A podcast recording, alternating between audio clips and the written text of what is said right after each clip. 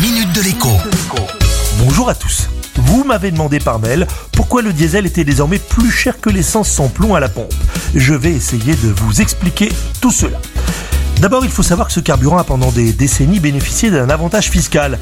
Il était moins taxé que le super, ce qui le rendait donc moins cher et pendant un temps même beaucoup beaucoup moins cher que l'essence. Vous le savez. Cet écart de taxe entre le super et le diesel s'est réduit ces dernières années, notamment pour des raisons écologiques. Il n'est plus que de 6 centimes par litre désormais en faveur du diesel.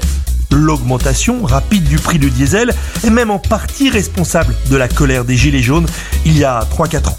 Mais maintenant donc, le diesel, bien que moins taxé, est plus cher que l'essence. Et cela, cela vous paraît à la fois incompréhensible et donc injuste. Pourtant, eh bien, je suis au regret de vous dire que c'est parfaitement normal. Voici pourquoi. Dans un baril de pétrole brut, quand on le passe au raffinage, on récupère autant de diesel que d'essence. Seulement voilà, en France, quand un litre d'essence est consommé, eh bien ce sont 2,5 litres de diesel qui alimentent non seulement les voitures, mais aussi et surtout les autobus et les camions. Et je ne vous parle même pas du fuel domestique.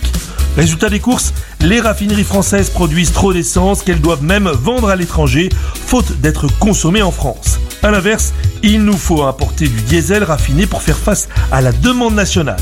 Non seulement le jeu de l'offre et de la demande impacte le prix du diesel, mais en prime ce carburant, eh bien il faut le transporter. Et les camions qui le transportent roulent au diesel, évidemment. Voilà pourquoi il est fort probable que désormais le diesel sera toujours plus cher ou du moins au coude à coude avec l'essence. À demain. La minute de l'écho avec Jean-Baptiste Giraud sur radioscoop.com et application mobile Radioscoop.